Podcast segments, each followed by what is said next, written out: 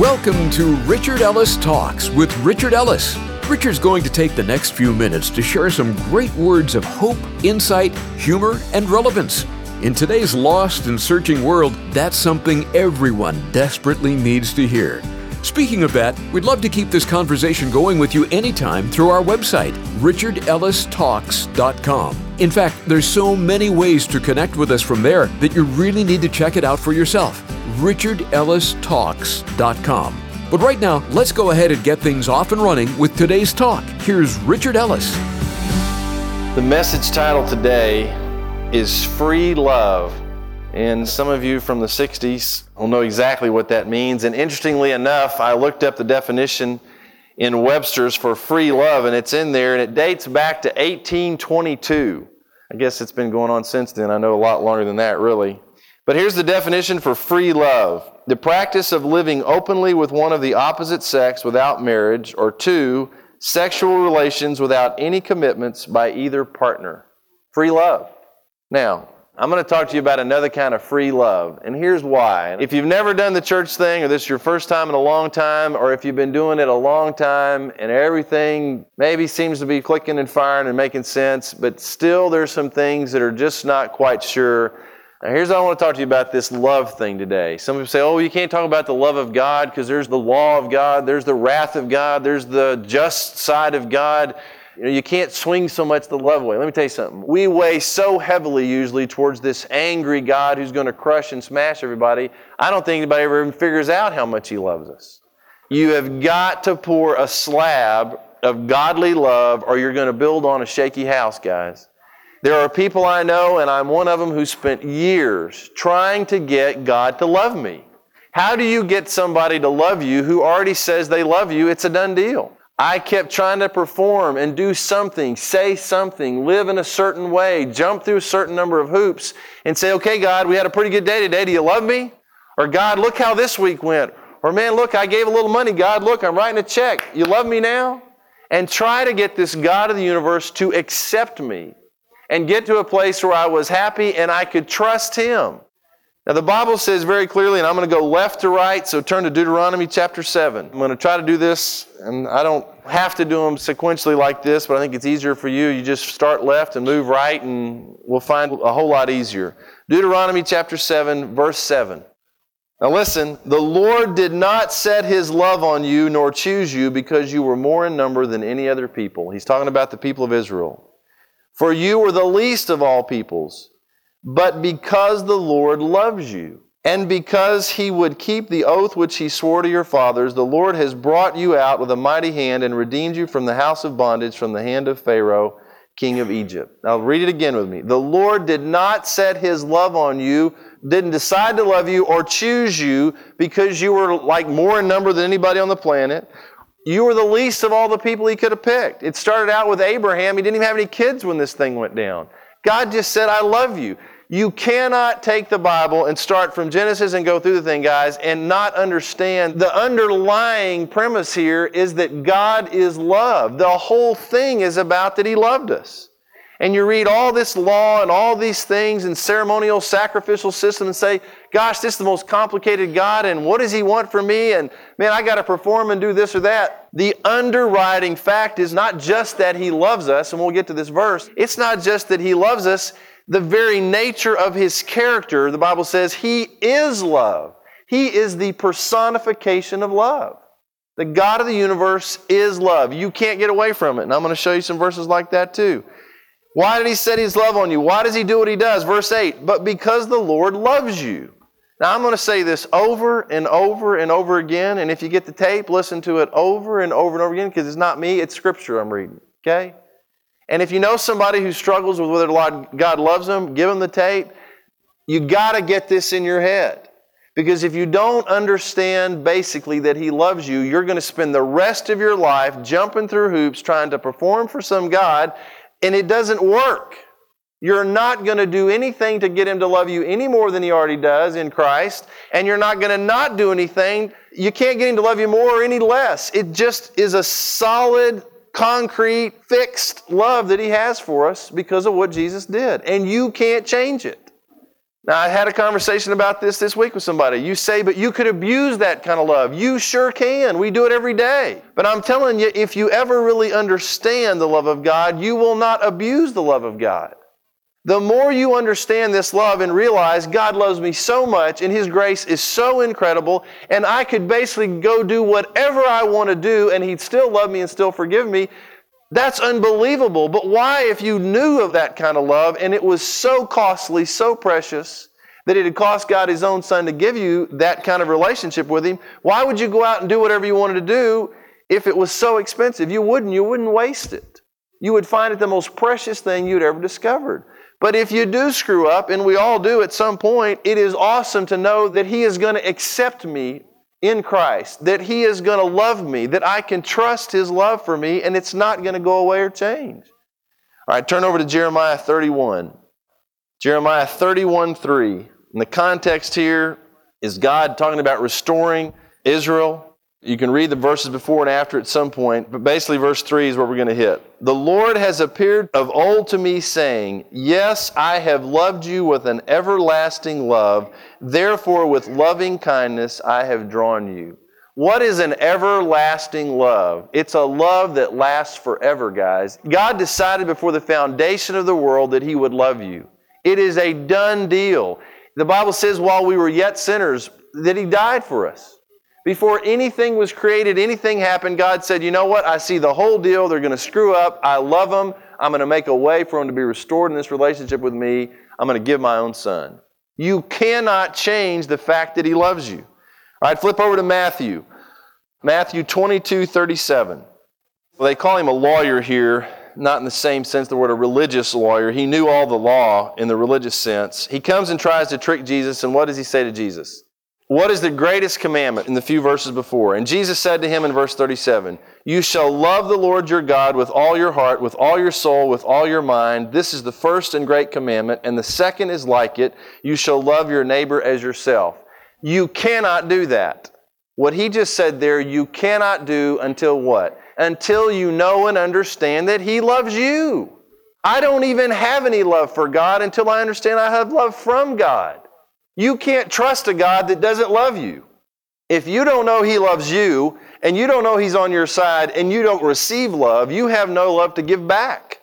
So, the underwriting, understood truth here is that He loves you. And when you understand that, then you can love the Lord your God with all your heart, mind, soul, and strength. And then, once you do that, you can love your neighbor as you love yourself. All right, now track with me. If you don't know God loves you, you can't love God. If you don't love God and you don't know He loves you, you probably can't love yourself.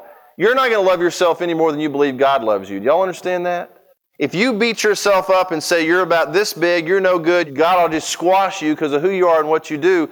Guys, if it's based on who we are and what we do, we all deserve to be wiped out. That's what the book says.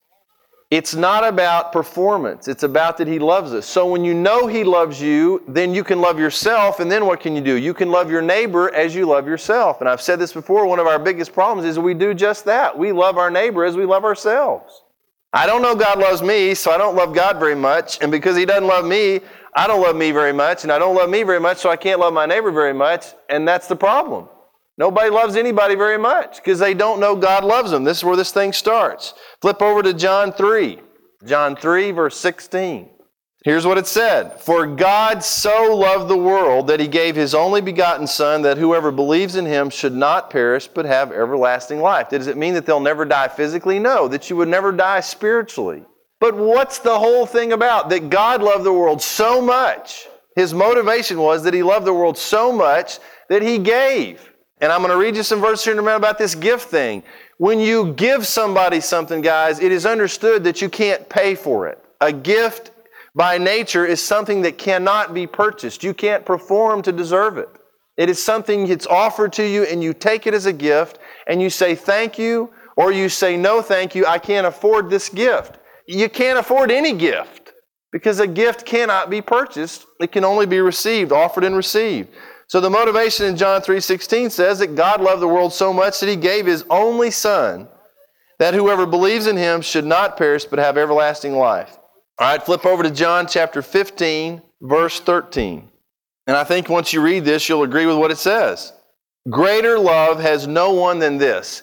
What is the ultimate thing that someone could do for you to prove that they love you? Than to lay down one's life for his friends. There's nothing you can do that would be more dramatic, more revealing about how you care about someone if you said, you know what, if it comes down to you dying or me dying, I'll die for you. That's love. Look down at verse 16, that same chapter. He says, You did not choose me, but I chose you and appointed you, that you should go and bear fruit, and that your fruit should remain, that whatever you ask the Father in my name, he may give it you. Now look what he says. You did not choose me, but I chose you, and I have appointed you for a purpose.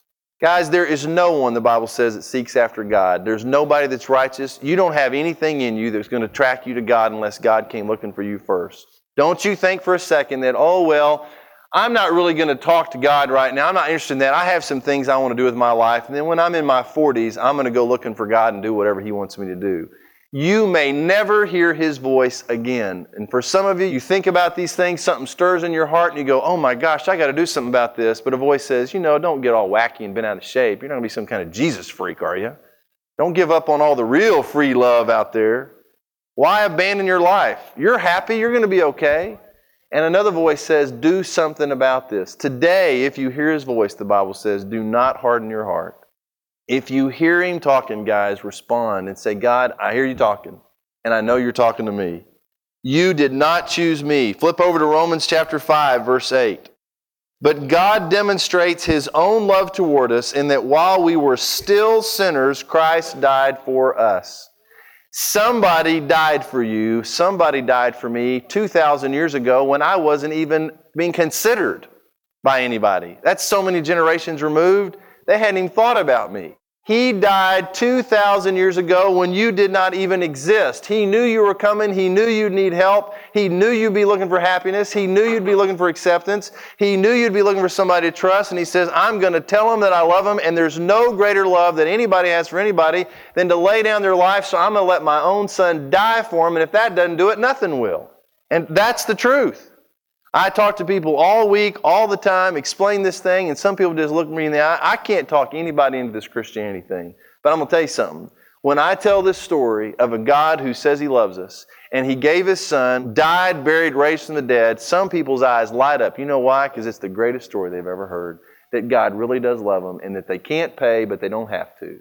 And it's an absolutely free gift. And no matter what they do, where they go, they can't get away from this God and his love. All right, look over at Romans 8, just a few pages over. Romans 8, verse 31. What then shall we say to these things? If God, now listen, ask yourself this question. If God is for us, and that's the question, some people never get that answered. If God is for us, then who can be against us?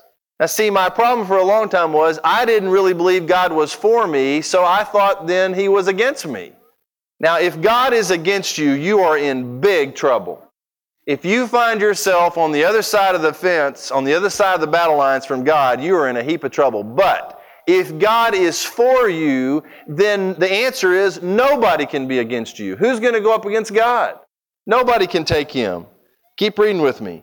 He who did not spare his own son, but delivered him up for us all, how shall he not with him also freely give us all things? Who shall bring a charge against God's elect? It is God who justifies. Who's going to come in a legal sense and say, I have this charge, I have this accusation against one of your people? It's not going to be God. It says He's the one who's made us just, who's declared us just, that said, No, the way I see it, they're perfect. Who is he who condemns or anybody that can sentence you because of something you've done legally? It is Christ who died and furthermore is also risen, who is even at the right hand of God who makes intercession for us. So legally, there's nobody that can come and condemn you. There's no one the previous verse that can even bring a charge against one of God's people. You can't get any safer than that. You have legal immunity.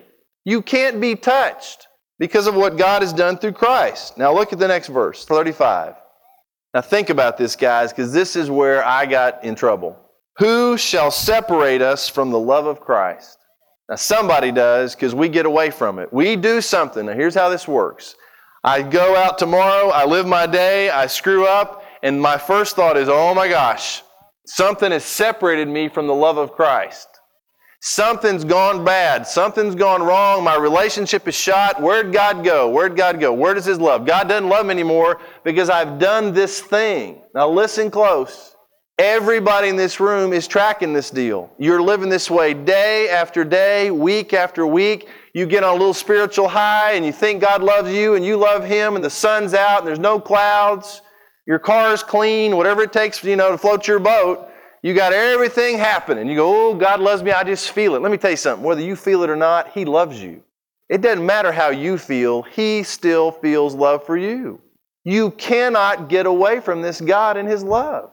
And it is not determined by what you do or what you don't do, it just keeps coming. God will no more shut His love off when you screw up than He would shut oxygen off. Now, think about this. What if every time you got sick, the great fear was not that you would be sick, but that the oxygen would go away? And you'd find yourself gasping for air, and your health determined whether you could breathe and even stay alive. It'd be a nightmare. You'd never be afraid of being sick. He said that you were going to die. You'd be just this roller coaster thing. God's love is like oxygen, it's like air, guys. It's not going to go away. It's not going to change. It's just there. Whether you feel it or know it or sense it or not, it just keeps coming and going, coming and going, inside and out of you. It's just something that exists. Who will separate us from the love of Christ then? And he gives a list tribulation, shall tribulation, or distress, or persecution, or famine, or nakedness, or peril, or sword. As it is written, For your sake we are killed all day long, we are counted as sheep for the slaughter. Yet in all these things we are more than conquerors through him who loved us. Now listen to what he writes. This is Paul writing, and he says this For I am persuaded, I am convinced, I don't have a doubt in my mind, I am persuaded that neither death nor life nor angels, nor principalities or powers, whether it's an angel, a demon, I don't care who it is, nor things present, anything going on right now in my life, or anything that's coming that I haven't even seen yet. Nor height, there's nowhere that I can go into the heavens high enough, nor depth in the deeps of the ocean, nor any other created thing shall be able to separate us from the love of God which is in Christ Jesus our Lord. That's good news. You can't get away from this God. You can't get away from His love. And you say, Well, I don't even know that I'm a Christian. I don't even know if I buy into all this stuff. Let me tell you something. The fact you're sitting here or sitting somewhere listening to this message means that God is after you. And whether you love Him or not, He decided before you were ever born He was going to love you with all your crap, all your past, all your stuff. And you're not going to get away from Him. And you say, Well, I'm going to try for five more years and go screw up as much as I can and see if that gets me away from Him. You can't get away. He just keeps loving you. Now, how can He love us? Because of who we are, just accept us the way we are? No, the Bible talks about the fact that He accepts us in Christ. Ephesians chapter 1, between verses 3 and 14 in there, just the first part of Ephesians, there are words like this that are used that He has chosen us, that we should be holy and without blame before Him in love, that He has adopted us as sons by Jesus Christ. Verse 6, He has made us accepted in the beloved. Verse 7, In Him we have redemption through His blood. We've been bought back. We have the forgiveness of sins according to the riches of His grace. Guys, it uses word after word chosen, holy, perfect, complete. God says that because of what Jesus did, if you are in Christ and you accept what He did for you on the cross, when God looks at me, I don't care what you see, I care what God sees. And when God looks at me, if I am in Christ and I've said, God, I can't get me in, but Jesus can, so I'm putting my trust in Him. You looking for somebody to trust? Trust Him. And because He died, I don't have to. Because he paid, I don't have to pay. And even if I screw up, there's forgiveness and I can go back. I'm talking about a personal relationship with the God of the universe through Jesus Christ. And when he looks at you in that relationship and he looks at me, now guys, it may take a while to believe this, but when he looks at me in that relationship, you know what he sees? Not what I look in the mirror and see. Because see, I can come up with all kind of reasons why he shouldn't love me, why I'm a screw up, the things I think, the things I say, the things I do, the places I go. God's not looking at that. He's looking at Jesus. And when he sees you, he sees you holy, perfect, complete, without blame, righteous, forgiven. You say, but that's not what I see. Then maybe you need to start seeing yourself the way he sees you, not the way you see you. And I'm telling you, if you see yourself the way He sees you, you're going to live different. You're going to expect something out of you you don't expect now. Because right now, if you don't know He loves you and you don't think He accepts you and you don't think you're perfect or complete or it's all done, then you say, well, I got to do something to get there. You can get there. You're already there. Not on your own, but in Christ. I'm telling you guys, you want to rest, you want to be happy, you want to have your life go a lot smoother. I'm not saying some bad things can't happen to you, but this is a dream way to live. It doesn't get any better than this. Because I don't spend my life trying to do things and help somebody trying to get God to love me. I just live. I can't change the fact that He loves me. Now, if you don't know that, you don't understand this book. And I am determined, no matter how long it takes, because I can teach you Greek words, I can teach you theological stuff, doctrinal issues. This is doctrine. If you don't know what doctrine is, this is doctrine. This is theology. You have got to understand experientially, personally, not just in your head, in your heart and life, that you cannot get away from this God's love. Because if you don't have that slab poured, all this other stuff you build is not going to make a bit of sense to you. You're going to have information in your head and no relationship to match it with. All right, flip over to, we'll read just a couple more and then we're out of here. Ephesians chapter 3. Last few verses. Ephesians chapter 3, let's start with verse 14. Just keep going to the right. For this reason I bow my knees to the Father of our Lord Jesus Christ, from whom the whole family in heaven and earth is named. And here's the prayer that Paul is praying here for him that he would grant you, according to the riches of his glory, to be strengthened with might through his Spirit in the inner man, this new man, the Christian person, that Christ may dwell in your hearts through faith, that you being rooted and grounded in love, look where the roots and the grounding comes in, in love, that you may be able to comprehend with all the saints what is the width, what is the length, what is the depth, what is the height, to know the love of Christ which passes knowledge, that you may be filled with all the fullness of God. He's saying, I want you to understand this thing, not just in your head, but with all the saints being rooted and grounded in love. How high, how wide, how deep. It is huge. It's awesome, guys. There is no running out. This reserve never ends. It is everlasting love, and you can't get away from it. You can't stop it. It just is. You know why it is? Because God just is. And if He is love, then it's not going anywhere. It isn't going to stop. All right, 1 John 3 1. Behold, what manner of love the Father has bestowed on us, that we should be called the children of God. Therefore, the world does not know us because it did not know him. What kind of love? Not just that God would love us, but that he would call us his children. God's decided to call you his child, to adopt you. Back to Ephesians 1. All right, look over at 1 John 3 16. By this we know love, because he laid down his life for us, and we also ought to lay down our lives for the brethren. How do you know he loves you? Because he gave his son to die for you. He laid his life down for you. 1 John 4 8. We're going to read three or four verses out of this and then we're done. 1 John 4 8. Now listen to this. He who does not love does not know God, for God is love. In this, the love of God was manifested toward us, that God has sent, here's how He proved His love, that God has sent His only begotten Son into the world that we might live through Him. In this is love, not that we loved God, but that He loved us and sent His Son to be the propitiation for our sins or to take the place for our sins. It's not that I loved Him, but that He loved me. And then look down at verse 19, and this sums it up. 1 John 4 19, we love Him because He first loved us. We'll get back to Richard in a moment to close out today's talk. But first, I want to share something about our program. Our mission is actually very simple to take the planet. So it's our prayer that these daily talks from Richard aren't something you only hear and enjoy, but that they inspire you to share with others. Together, we can do this. The message of the gospel is something everyone needs to hear, and that's why it's such a priority to us. So join us in this important mission. Call us at 855 6 Richard to say you're in. Or you can get on board with us through our website, richardellistalks.com. Well, here's Richard with some closing thoughts for us. It's free love. Now, it's free to me and it's free to you, but let me tell you something. It cost God everything. The most precious thing He has is who He is. The God of the universe says they're not going to make it without me. And what I'll do is I'll go be born of a virgin in a dirty stall like everybody else, except that I'll be without sin. I'll live a perfect life. I'll suffer and die on a cross, be buried and raised from the dead so they can get it. So they'll understand, not that I'm saying I love them, but they can see that I love them. Because there's no greater love than that a man lay down his life for somebody else. And he did it. He doesn't just talk about this stuff, he does it. That's as simple as I can put it, guys. It's a gift, it's free love.